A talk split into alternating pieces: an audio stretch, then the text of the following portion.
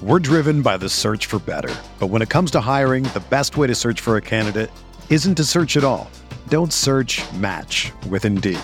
Indeed is your matching and hiring platform with over 350 million global monthly visitors, according to Indeed data, and a matching engine that helps you find quality candidates fast. Ditch the busy work. Use Indeed for scheduling, screening, and messaging so you can connect with candidates faster.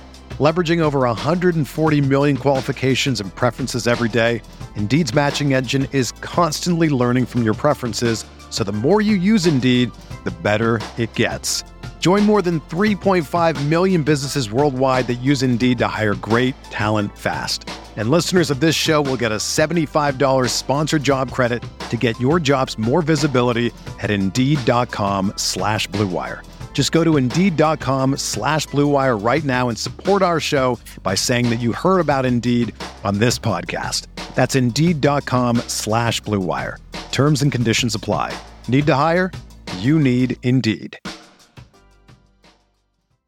Hey, everybody. Welcome into Candlestick Chronicles, a 49ers podcast on the Blue Wire Podcast Network. I'm Kyle Madsen. I write about the 49ers over at NinersWire.com. Joining me shortly, Chris Biederman covers the 49ers for the Sacramento Bee.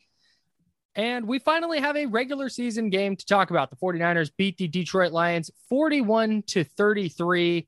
Got very scary at the end for San Francisco, but there's a ton to talk about and digest from this game. So let's get into it.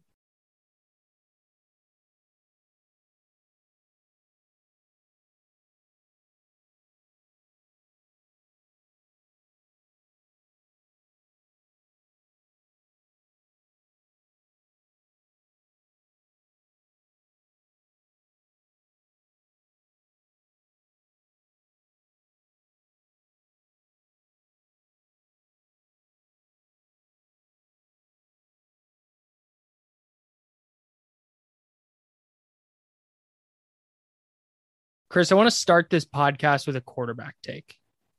Oh, let's hear it. I love quarterback takes. Yeah, we've had a lot of them on this pod over the course of the last let's see, six or so months. And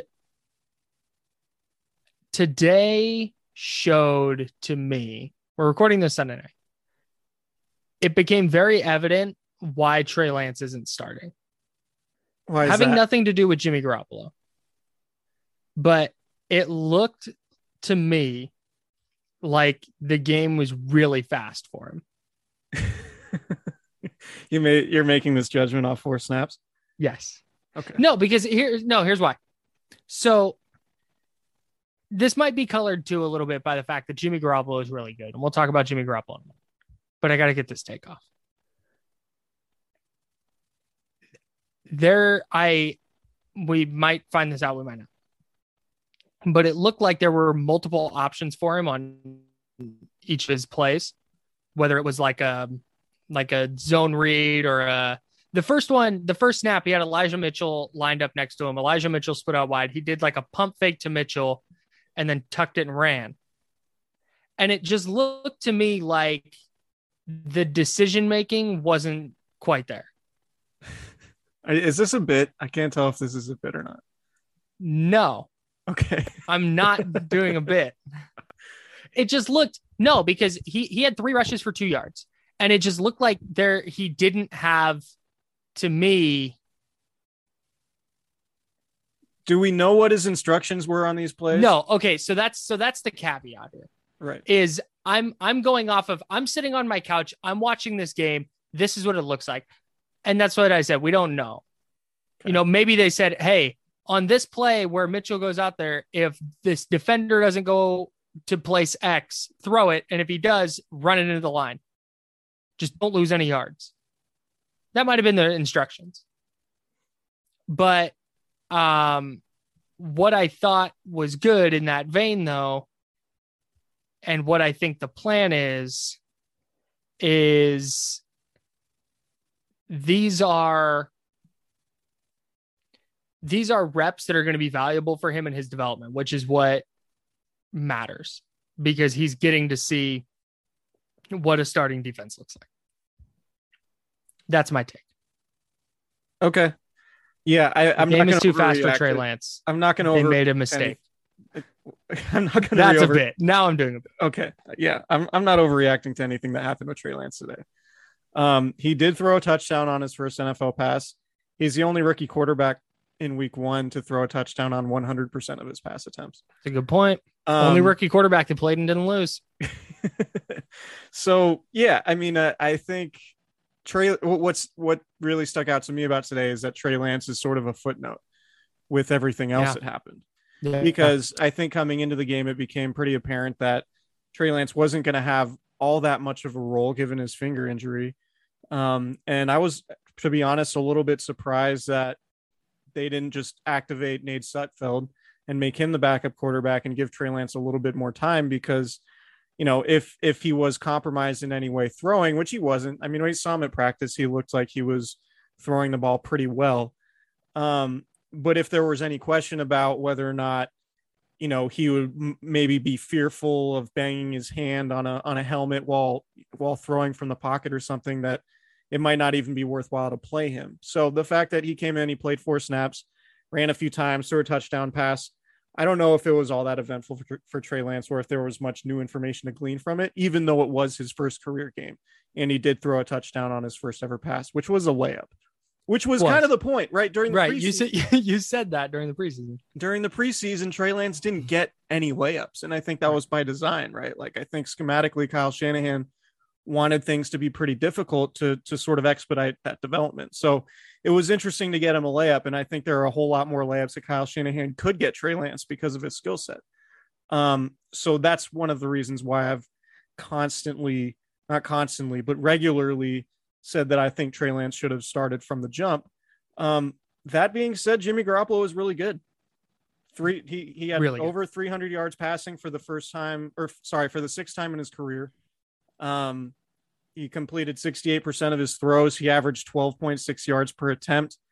Uh, he got away with kind of a duck of a deep ball to Deebo Samuel, who did a good job adjusting to it, um, coming back for it. And Jimmy Garoppolo, credit to him, he took a big hit on the play.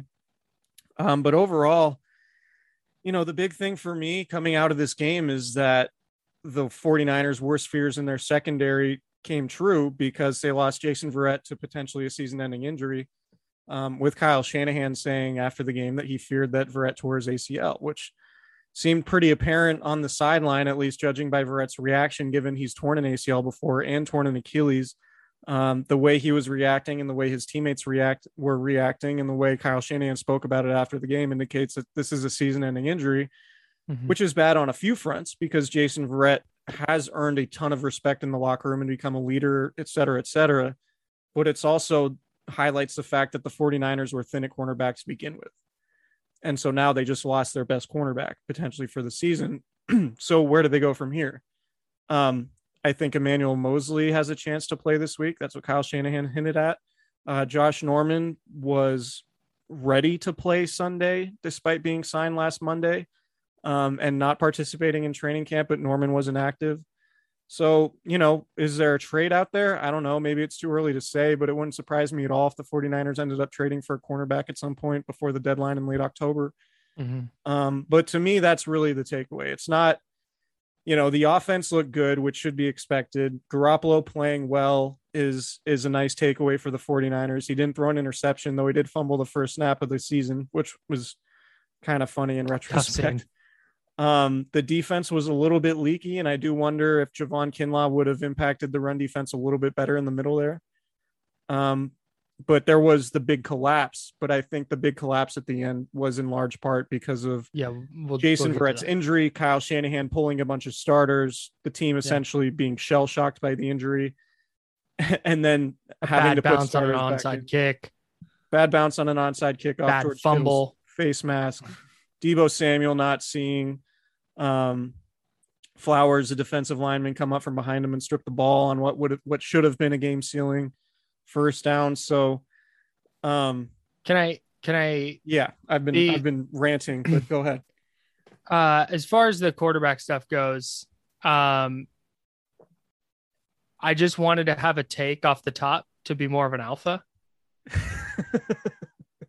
You're not grabbing that middle seat, huh? No. Fair enough. Uh, no, I thought that Jimmy Garoppolo manipulated the Detroit defense today masterfully, and he had a really nice play fake to Deebo. Um, he audibled into a touchdown run for Elijah Mitchell, the 38 yarder, which was really good. Um, you know, people say that he underthrew that ball to Deebo, but guaranteed those people haven't put on pads in their lives. Except Deebo Samuel said it wasn't a great ball after the game. no, I'm joking. I'm joking on the on the on the haven't played football in their lives thing because that was up. Uh I so man, you The talk about- 49ers won today, by the way. they did. And They're that's one and zero. so The entire NFC West is one and zero after opening Right. Sunday. Right. Uh, that point differential though watch out so i want to that's where i want to go a little bit let's go to the how it ended Okay. because i thought it was pretty clear that the game ended the way it did so the 49ers were up 41-17 at the two minute warning and the lions are driving and the 49ers had taken out their starters and especially after you see Jason Verrett go down in the third quarter and Jimmy uh, Jimmy Ward had started cramping up. I can imagine, based on what happened with the 49ers last year, Kyle Shanahan wasn't too eager to have his starters in the game anymore. You're up, Especially on AstroTurf. Yeah, you're up 24 points with two minutes left in the game. You figure that's a pretty safe lead. Right. But then the Lions score with a minute 53 left and they get the two point conversion. Weird bounce hits George Kittle in the face mask on the onside kick, and then bounces off his face mask directly to a Detroit Lion. And then they go down and score again because now starters who have mentally checked out of the game because they think they're done have to go back in and Yeah. play football. Yeah. And um you know, and then we we mentioned the Deebo Samuel fumble after after the Lions scored again. If the 49ers have a healthy secondary and Jason Verrett and Emmanuel Moseley are playing, that game is never close. But when it became a the Dontae Johnson Ambry Thomas show, they couldn't get a stop. And the biggest issue, my real big takeaway, like I said, the quarterback thing was not what I was first thinking about. But the biggest takeaway for me was when you talked about this team going in, the biggest issue on their roster was the cornerback depth. What do they do if they have somebody at corner go down and they had their two top corners go down? And Deommodore Lenoir was great, by the way. Yeah. The fifth round pick from Oregon was excellent. I was just looking up our buddy next tweet. But yeah, have those Lenoir numbers ready because I want to get Yeah. to a positive here in a minute. Sure. But Ambry Thomas and Dontae Johnson could not get a stop. And that was the biggest issue going into the season. And it was their biggest issue on Sunday. And, you know, for all the weird bounces of the football and the the fumble and the starters coming out, the fact of the matter is, is their cornerback play was not good enough against a team that probably isn't going to win five games. Yeah, I I agree, and and that's that's the whole thing with this team, right? You and I said it here. Um, it's been written, it's been said elsewhere that in terms of the starting lineup and just looking at the talent that the 49ers have, they should be a contender. But what's going to prevent them from being a contender and playing up to their standard is injuries, particularly at key spots like cornerback. Mhm. And so to me, I, I think it's a roster construction issue because you know we can have this conversation now or we can we can do it when we talk stock up and stock down. But like the 49ers came out of this draft, you know, like in the second round, a lot of us thought they would take a corner in that round. They didn't. They took Aaron Banks, who got hurt during training camp um, and was inactive on Sunday and doesn't appear close to unseating Daniel Brunskill, which is a problem in of itself let alone the the fact that they traded down after having an opportunity to draft somebody like Asante Samuel Jr., who's a starter for the Chargers now, right? Mhm. Like it would it it would behoove the 49ers to have a starting cornerback, a rookie like who's could potentially play well his rookie season rather than Aaron Banks who's inactive, right? I think we Yeah. Um the Kinlaw thing, like you know what I, it's you don't want to make proclamations about a guy who's been hurt, but at the same time, like his knee issues showed up in the pre-draft process. Multiple teams red flagged his knees, and now he has a knee issue and isn't playing. And and the Detroit Lions are running through the 49ers defense to the tune of like six yards per carry before the Niners took a three touchdown lead. Yeah. Um, and ultimately made that point moot. But like you know if there's a if there's a criticism a fair criticism of the wide nine as a scheme is that you have your defensive line so spread out that it can create running lanes right Mhm. you need a really big three technique and Javon Kinlaw is the 49ers biggest defensive lineman and he's unavailable and Kentavius Street played well and had a sack but Kentavius Street is a much better pass rusher than he is run defender particularly if he has to play on the inside because he played defensive end in college Mhm. so there there are roster issues with this team relating directly to their depth, which should be expected given how many guys they've paid at the top of their market of their respective positions. But you know, like, and we can talk about Trey Sermon too, who was inactive, a third round pick who's not contributing week one. Um, you know, Brandon Aiyuk getting no targets. a That's the other. That's a little bit alarming because he was so good early in training camp and looked poised to um to have a big year. And you know it I I get the feeling that it's you know it's a combination of you know the injury that he had that caused him to miss 10 games in August and or 10 days in August. And then the you know maybe he's you know the drops were an issue for Kyle Shanahan and maybe he got into Kyle Shanahan's doghouse a little bit. And we know Shanahan is notoriously tough on receivers. So you wonder if there's some Dante Pettis situation going on here.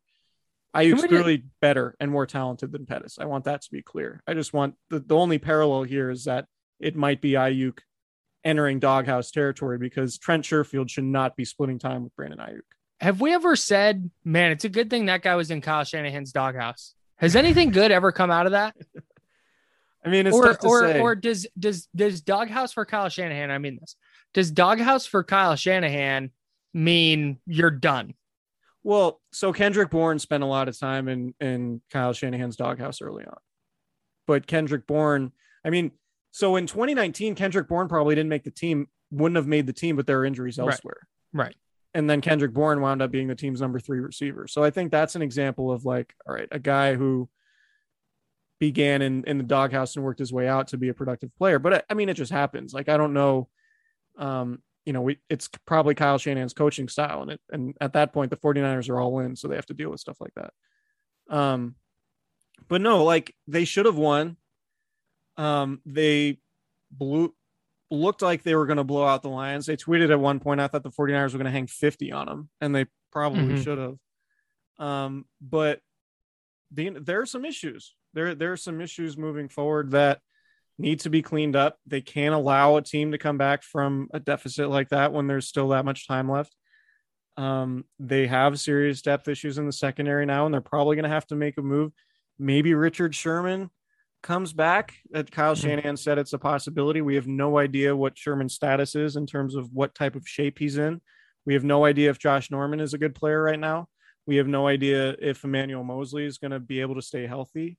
Um, because I mean, Emmanuel Moseley now is dealing with his the, the, season just started and he's dealing with his third issue, right? He began on the COVID list. He had a hamstring issue during training camp, and now it's a knee, right? Like this is a Mhm. guy they expected to start Yeah. opposite a guy who is now done for the season. So those are your Yeah. top two guys. Deommodore Lenoir is certainly a strong point, but all of a sudden now a fifth round pick is your most important player at a really important position. Yeah. So that's that's an issue when you're in when you're trying to win a division that has Tyler Lockett who had two touchdowns today and DK Metcalf who scored a touchdown today and DeAndre Hopkins who's one of the best receivers in the league and Cooper Kupp who was making big play after big play against the Rams. The Rams look Robert really good. And you know, like this division is loaded with pass catchers. And now, despite the 49ers having a really good defensive front, Sans Kinlaw, whenever he's able to come back, like their secondary depth is a real issue. And we knew this was an issue in the offseason. And it's I perfectly fair to criticize them for their inactivity in that position because if you draft Aaron Banks, you better start from week one That was it. right? Aaron Banks Yes. better start Yes. from week one. And if you're not starting Aaron Banks week one, And I know he got hurt, but even when he was healthy, he wasn't even in the rotation early in training camp at that right guard spot. Like that right now is just a big miss. And maybe Mhm. that changes. Maybe he turns into a starter next year or whatever. But right now it's a miss. And this is a team that's trying to contend right now and their windows open right now. And instead of drafting a cornerback, which they needed, and now it's more apparent they needed, they went for an offensive lineman who's in sweats on the sideline. So yeah, th- these are the issues the 49ers have to deal with going forward. And it doesn't mean they can't win the NFC West or even become the, the number one seed in the NFC. It's just now their margin for error is shrinking as they deal with attrition. And I And think that that's going to be their big issue this season. Well, right. And we had question marks going in, and what week one did was just kind of uh Nick Bosa looked great. All right, uh, erase that question mark. Dee Ford looked great. In fact, the defensive line I thought did a did a really nice job uh from a pass rushing standpoint. But the Dee Ford stuff, like that can happen any minute too, Sure. Right. So just like Jason Verrett. the the the secondary depth was a problem or a perceived problem and now that's just what it is going forward and you can say if this is going to be a team that's going to reach the super bowl that i think that's going to be the biggest uh conundrum for them that they have to solve Yeah, like you're immediately looking at the at the trade deadline and who's potentially available, right? Yes. Like, can if they can Yes. get an impact guy at the trade deadline, then that would solve a lot of their issues in a similar way to adding Emmanuel Sanders did at receiver in 2019. Mhm. The issue is you're not going to get a top flight guy because you just traded your next two first round picks and a third round pick for Trey Lance. Mhm. So you're you're gonna have to deal with a little bit more bare of a cupboard when it comes to draft capital that you have to offer. And can you get an impact guy for a second round pick? Potentially.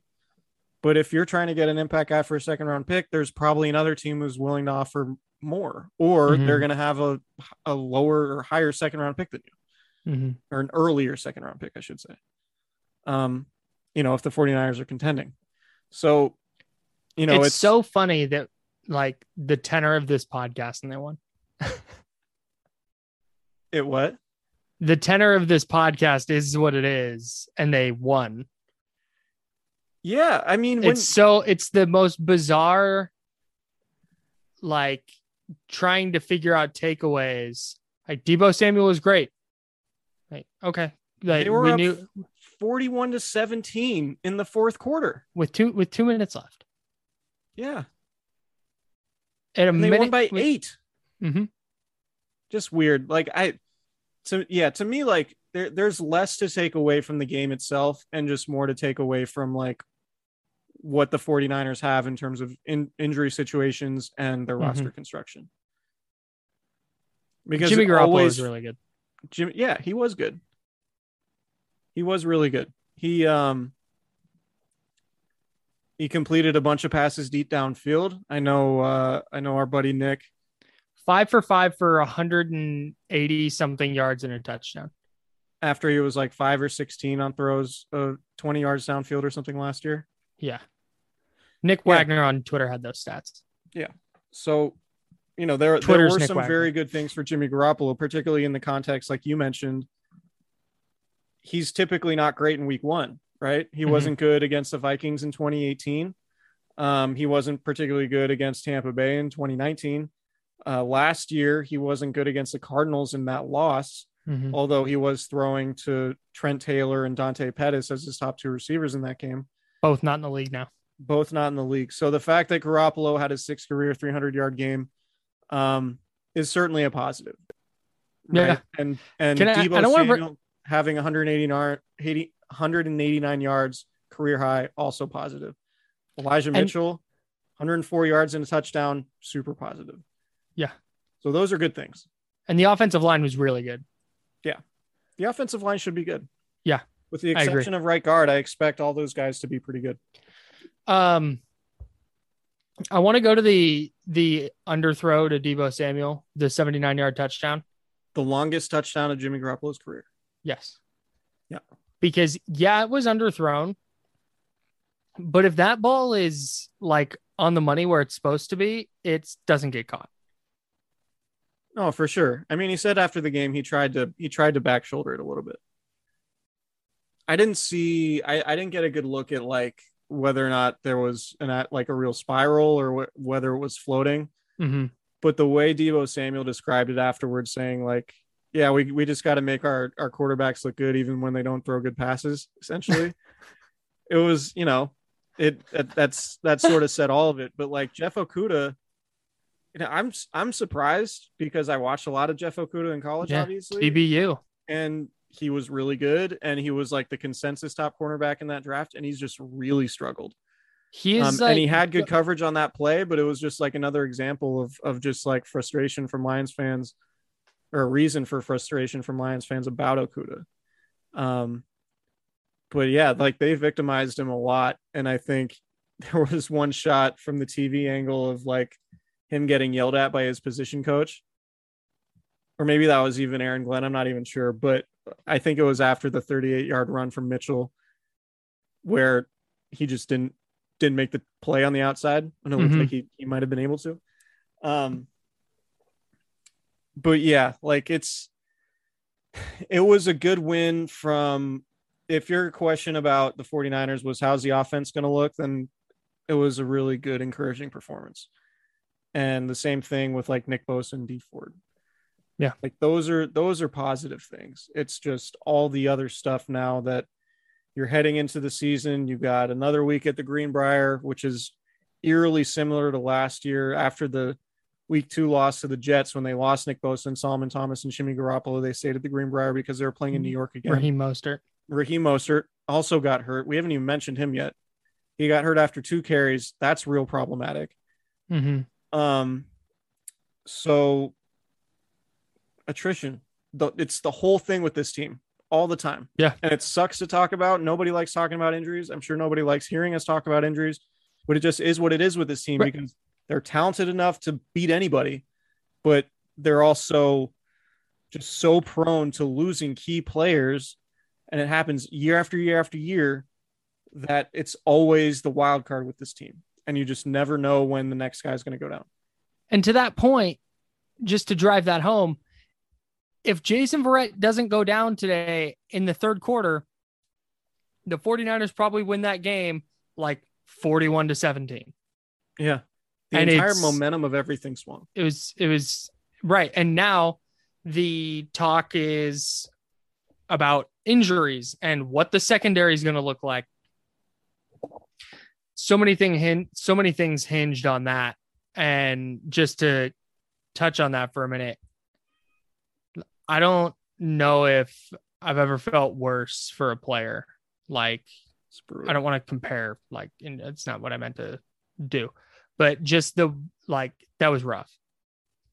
He that tore really, his ACL once before. He tore his Achilles before. He played in like five games over a four season stretch. Mhm. Um, he came back last year after everybody thought he was washed and played really well, Mhm. basically at a Pro Bowl level.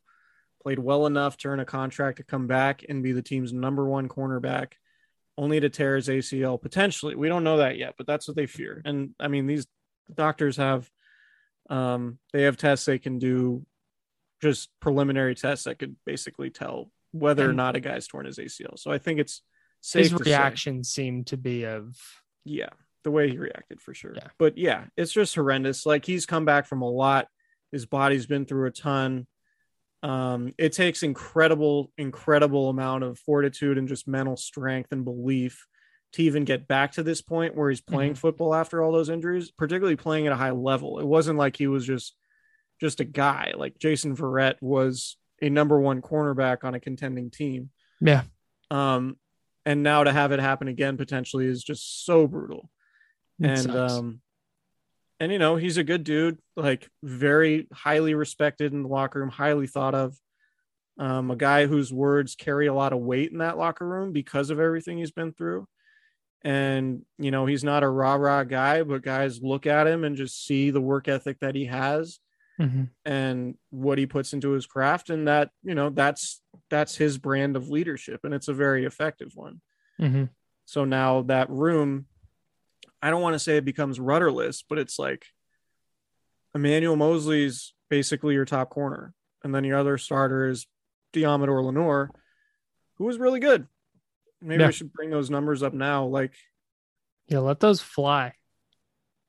so, per Nick Wagner, and you got this from Next Gen Stats: uh, four targets, one reception, three yards allowed on 55 coverage snaps, Man. which goes along with how good he was in the preseason, right? Yeah. Um, so potentially a, a really nice find in the fifth round if this is what's to be expected of Lenoir going forward.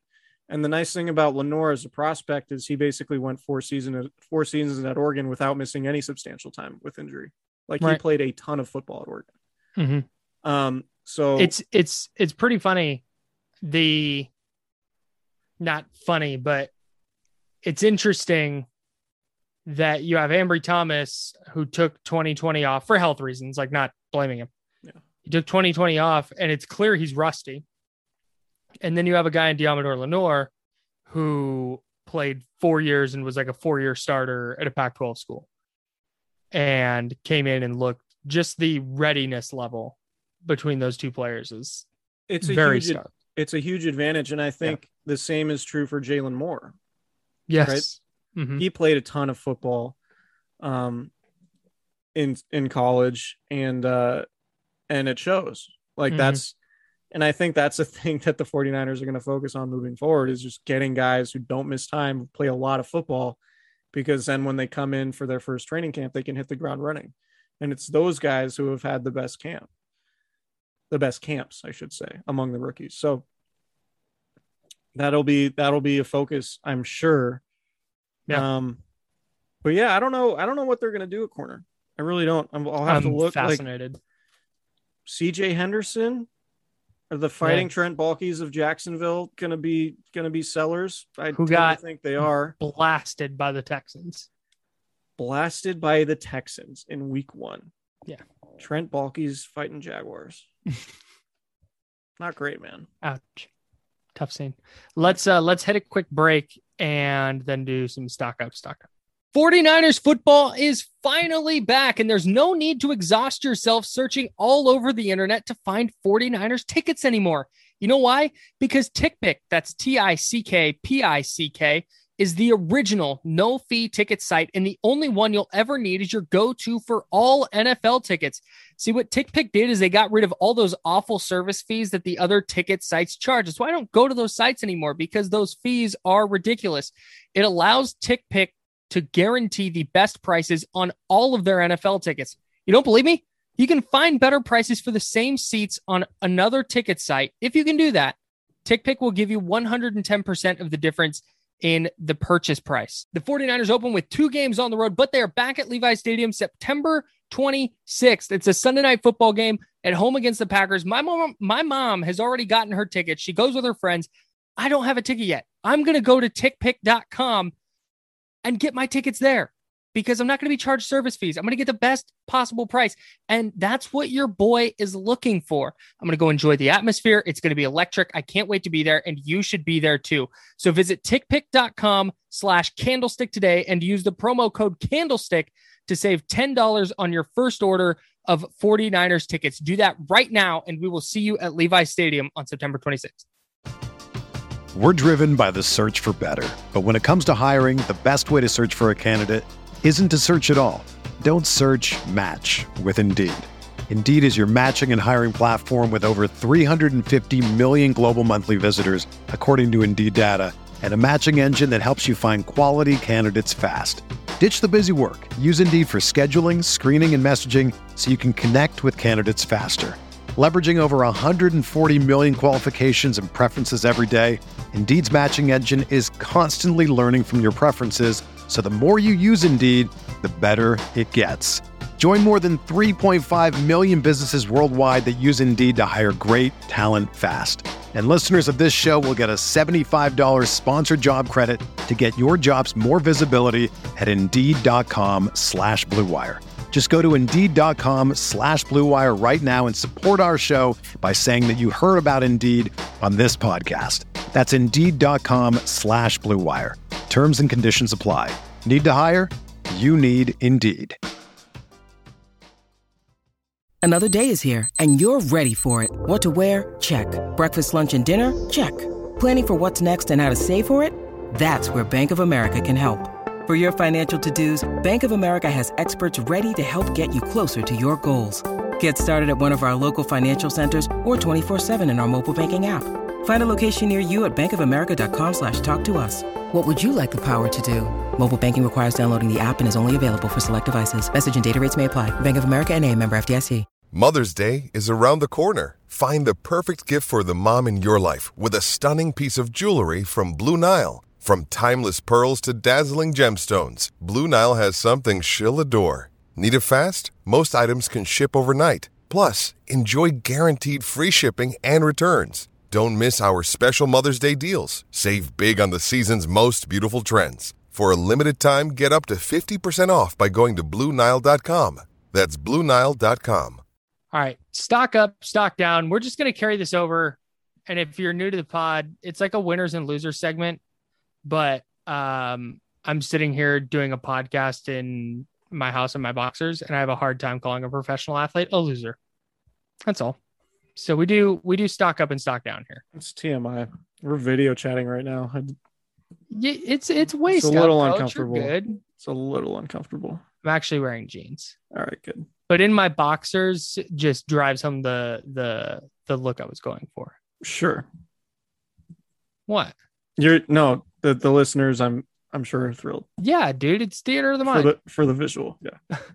anyway, stock up, stock down. Stock up first. A guy we talked about a little bit, Jimmy Garoppolo. There was this because he was playing hurt last year. I think it got lost that he's a pretty good football player. Like he had a really nice final half of 2019. He got hurt early in 2020, and then I just don't think was ever quite right. And he came out. I don't think he's going to average 315 passing yards a game or anything, but it's clear that he can run this offense efficiently and he is capable of throwing the football more than six yards down the field. Yeah. I, and there weren't, you know, off the top of my head, maybe there was, and I'm just whiffing on it right now, but there wasn't like the head scratching throw that should have been picked. You know, like those two or three throws he has often during games where you're like, well, he got away with that, or oh, his he he was he played pretty well except for that pick six he threw. right. you know like these that that's the thing with Jimmy Garoppolo is that we know he can capably run the offense and he can make plays but he also has a penchant for just giving the ball away Mhm. um and and so like he didn't have any of those today aside from the the fumble on the very first snap of the season which is funny but that was an issue throughout training camp like there were at least a handful of snaps that I saw between him and Alex Mack that that they muffed on during practice. So maybe that's something they still need to work on. But no, to your point, I mean Jimmy Garoppolo stock up 314 yards. Um, like I said, over 12 yards per per attempt. Like I don't know if people get the importance of efficiency, Mhm. but like Jared Goff threw 338 yards. He he had on 57 attempts. It's Yeah. 5.9 yards per attempt.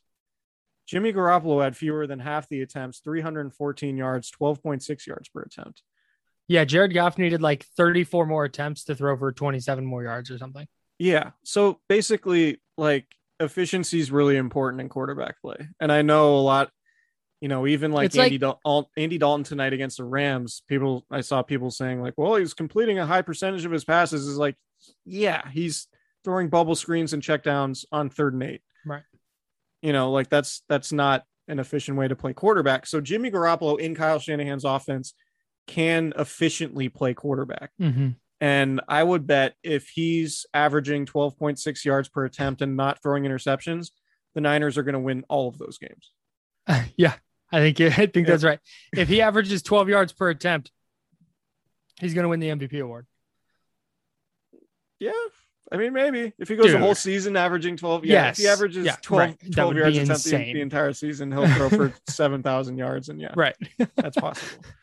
So uh the other the other thing with Garoppolo is you mentioned the the lack of head scratching interceptions or just throws in general. Interceptable passes.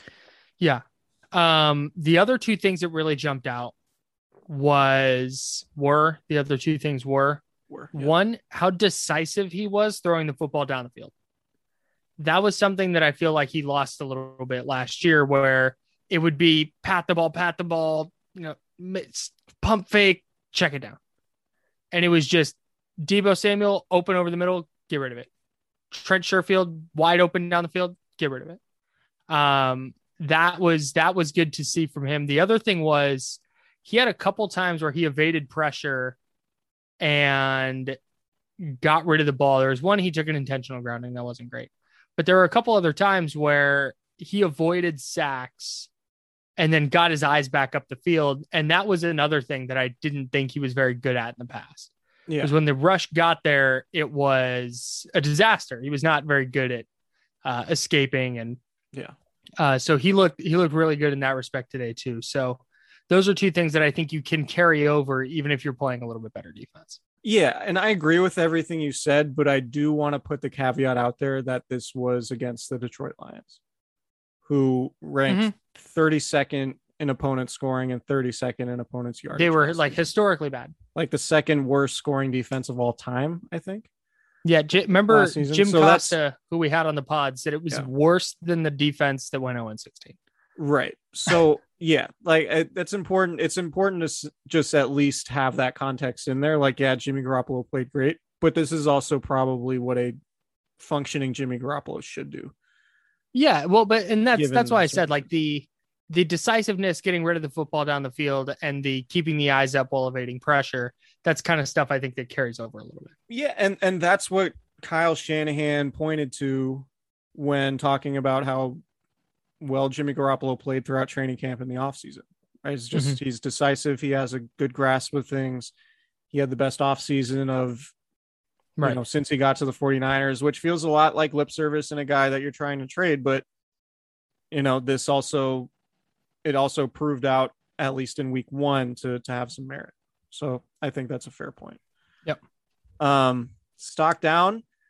I wrote Trey Lance and and the reason why I put it I put Trey Lance is because as long as Jimmy Garoppolo is playing like this and he's healthy, I don't know if Trey Lance is going to start anytime soon. Yeah. Um and so it might be that Trey Lance just gets incorporated more and more into the offense as the season goes along. And then maybe he starts, you know, if things go well, then maybe he starts to get series at a time instead of just plays at a time. And then if he starts scoring touchdowns, then maybe he becomes a starter. But if Jimmy Garoppolo is having 300 yard games and not throwing interceptions, then it just seems like that process is going to get pushed back. So that's why Trey Lance is in the stock down. It's more of Trey Lance prospects at starting are wor- look worse after the game because Sure. of Jimmy Garoppolo's performance than they did before the game when you just figured Trey Lance would be starting soon-ish. and also because the game looked too fast for him. he looked It's not- indecisive. he ran the ball under the line, three carries for two yards. Yeah, Yeah, he's got up that efficiency. He's just not ready. Did the 49ers make a mistake in drafting Trey Lance based on what we saw after the Lions game? Next time. Are you ready to pull out the bus label, Chris? No, I, I, I just you're ultimately you can't. I, you're not judging Trey Lance's future off this game. no. That's that's that's the ultimate point. I just Showed- I showed it a looked lot to of me like poise on he was a little pass bit surprised. He, he showed a lot of poise on that pass to Trent Sherfield. Boy, he sure did. Nice route for Sherfield, by the way. Yeah, Trent Sherfield, good player. Good player. I love the bit that that Guy Haberman has saying that he looks like Antonio Brown.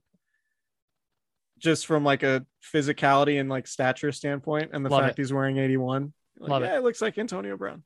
Uh, He's not at all like Antonio Brown, but I get it from like an aesthetic perspective. sure. Although it looked like Antonio Brown today. Two catches, what, 28 yards? Something? Uh, 23. 23. yeah. Uh, and a touchdown. Don't forget the tug. and a tutty. Uh, stock up. How about uh, Nick Bosa and Dee Ford? Yeah. Pass rush is really good. Nick Bosa played a lot. Yeah. Like I, I think Nick Bosa played. He had to play like 40 or 50 snaps. I would think. Like he got he got a couple series off here and there, but I He was He on, he lot. was he was on the field a lot, and I feel like I noticed him a lot. He only He had, had the a- one sack, but there were several times where A, uh, he affected plays. Yeah. B, he got held like crazy. I don't like being like, oh, they should have thrown a flag, but that's just the fact of the matter is he was And- really dominant. And Nick Bosa, this probably doesn't get talked about in regards to his game, but he's a really good run defender. Yes. Like they were, he had three tackles for loss and the sack. Um, but there were just plays. I mean, he had a four yard tackle for loss on a running play where he just diagnosed it early on and then beat the beat Penei Sewell to the inside and just made the play just based on his quickness and recognition skills. Like he's Mhm. he's a very, very good football player, not just a Mhm. great pass rusher. Like he's he's the full package you want at defensive end. So He blew up a fourth down play too early Yeah. in the game, yeah, he did. just crashing inside and and getting Yeah. a stop. which was big. Um, I mean, it was big for the 49ers not to give up any points after that, after fumbling the, the first snap of the season.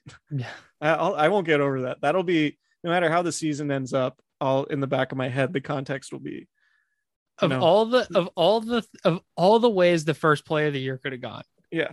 Like the 49ers might win the Super Bowl, and if they do, my lead will be from fumbling the first snap of the season to hoisting the Lombardi. you have it This written was already. the That's good. 49ers journey in 2021. Yeah. The amount of people, the amount of after Garoppolo fumbled that snap, the amount of people I follow on Twitter that are not people who cover or follow the 49ers that were like, this is why Trey Lance should have started. Or if he can't take a snap, why is Lance not starting? I was like, okay, like I tweeted, I tweeted like a clear and obvious mistake from the inexperienced Yeah. rookie. I did see that. But see, if it's somebody that, that is around and covers the team, because everybody said something about it, that doesn't. But like, dude, you cover the Vikings. Like, what do you? What?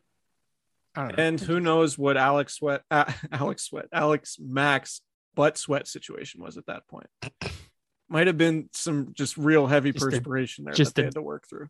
Just a deluge. All right, let's uh stock down.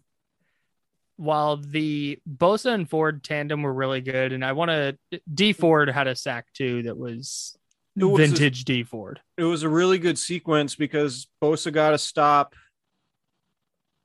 Dee Ford pressured Jared Goff into the pick six, and then Ford drew a holding penalty on a third down the next series. There's, I think that it was something like that. They they both made plays that were pretty decisive for their drives.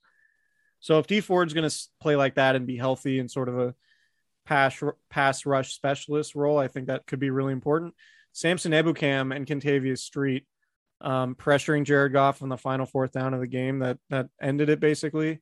I mean, Ebu Mhm. Could be a pretty valuable player if Ebukam is both productive in his snaps and also able to spell Dee Ford to the point where Ford can be more effective. Yeah, completely agree. Um, stock down. Speaking of the defensive line, the run defense was really bad.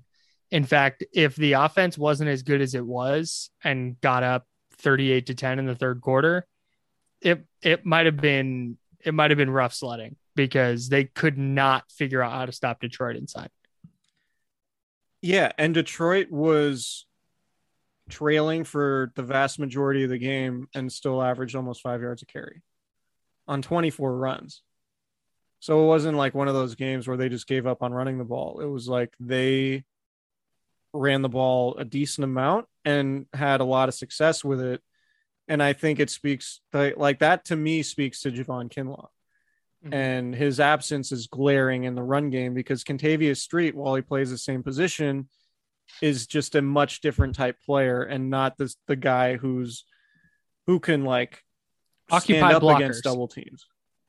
Right. Right. Like if Kentavius Street gets double teamed, he's getting washed out of the play. And you know, Arik Armstead's good against the run, but he's a pretty slender dude who's not, you know, he's he play, he's playing defensive end in a lot of these base situations anyway. But when he is inside, I feel like you could you could run on or towards Arik Armstead. Um, so the 49ers need Kinlaw to get healthy and play because Yeah. you know, I mean the the Jaguars defense in 2017, best in the league, and they sucked against the run or were below average against the run, and it didn't matter all of that much. Mm-hmm. But if the 49ers are going to be in these games where they want to control tempo and they want to, you know, have the ball and control time of possession and everything like that, they're going to need to stop the run better than they did against the Lions. Yeah, if they if they give up five yards to carry all year, it's not going to be good.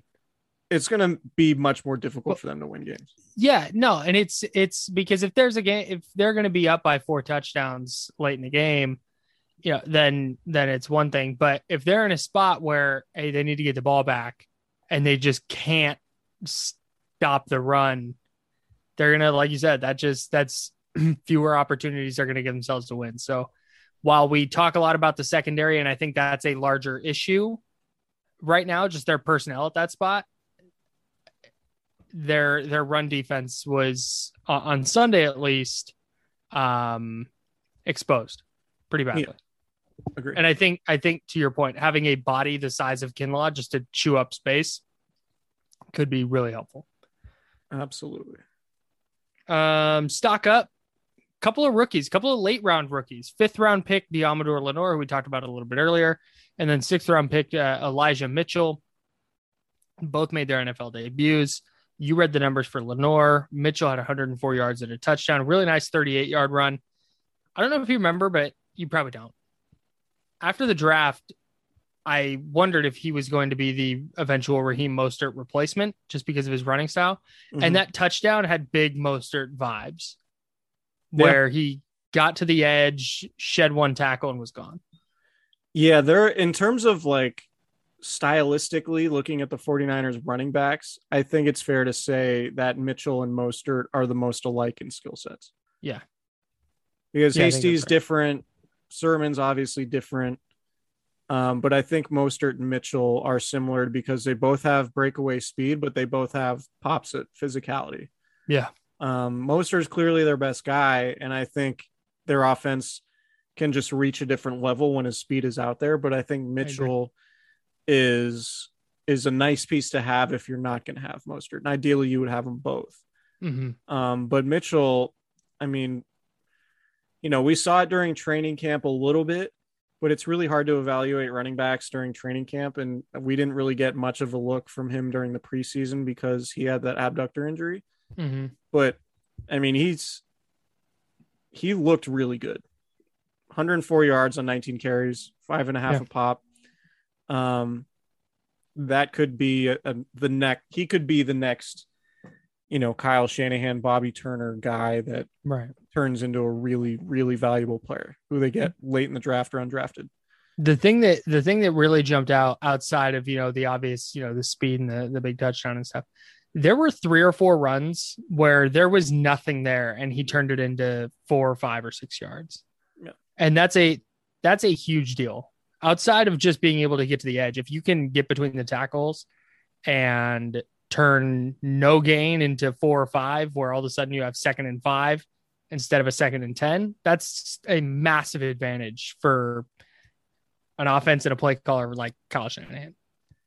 Yeah. And now you wonder, you know, if Raheem Mostert has to miss time, which wouldn't really be a surprise at this point, can Trey Sermon be productive to the point where you're not ringing the alarm bell because he's inactive? Right. Right. Exactly. Right. Um, so yeah, we talked about Lenoir too, the other half of this stock up. It's just weird, man. Like we talked about it earlier too, but just the, the 49ers drafted multiple guys at the same position in this draft at cornerback and running back and offensive line. And mm-hmm. the guy that was drafted later has been better. It's in all about, three cases.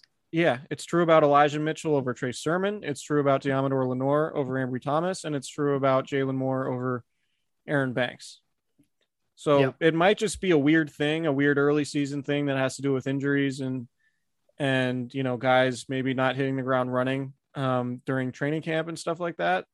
But I think you know my I, I think it's fair to wonder if this is if this is going to be the theme from this draft class going forward, and that the guys, with the exception of Trey Lance, that they double dipped on in terms of position, if the mm-hmm. early round guys aren't as good as the late round guys, you know, does that change the way the 49ers look at their structure in terms of how they evaluate draft talent. Yeah.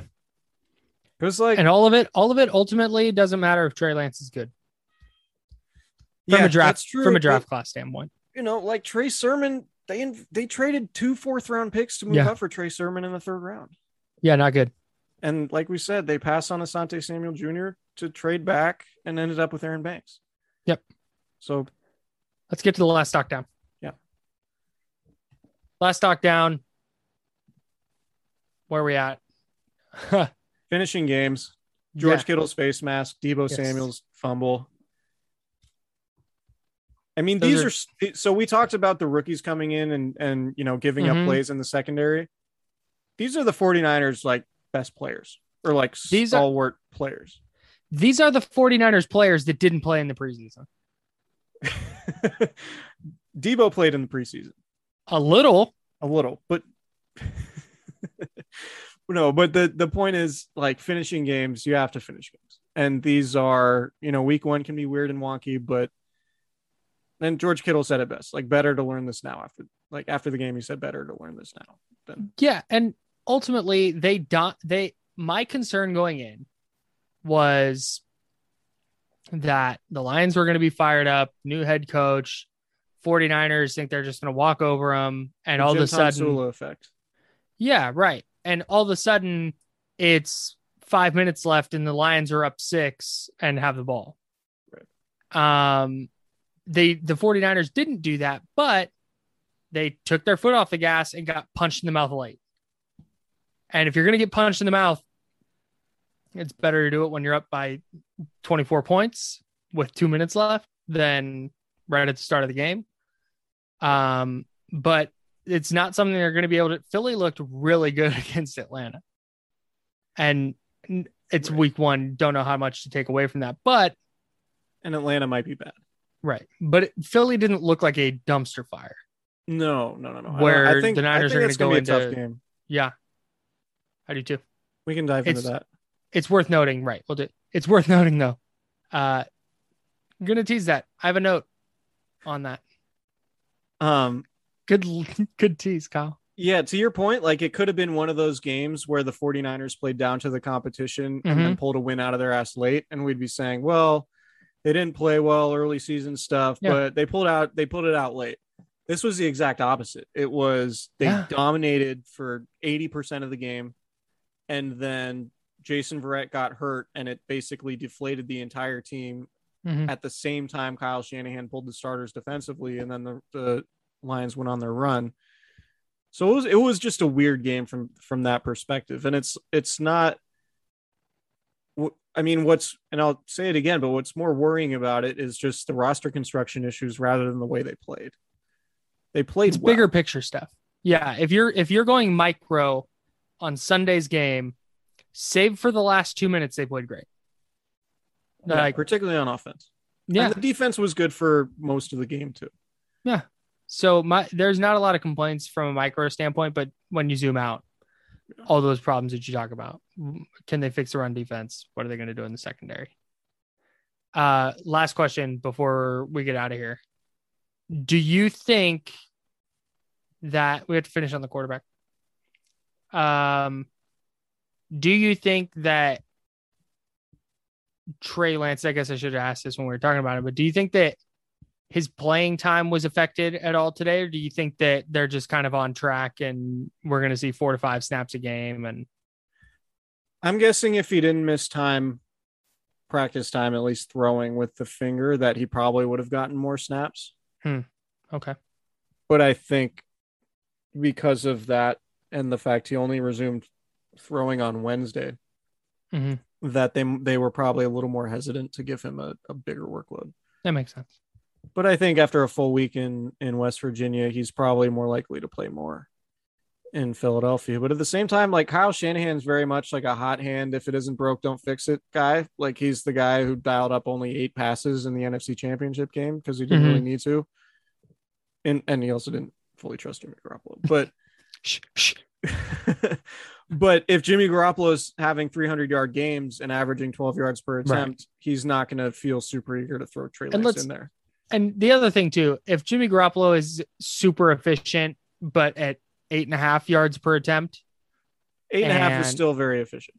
Right. If he's at eight and a half and throwing for 250 yards or whatever and a couple Yeah. touchdowns, like that's not gonna. It's Right. not like Shanahan's going, oh, he didn't get to 300 yards. Right. If he's efficient and not turning the ball over. And like That's efficiency is basically eight yards per attempt. Yeah, that's like the minimum for a good. Yeah. And you'll see a lot of guys complete like 80% of their passes, but they'll average five yards per attempt and be like, all right, this is not effective. Yeah. I think Goff was 4.7 yards per attempt today. Yeah. It wasn't great. I mean, he threw 57 times.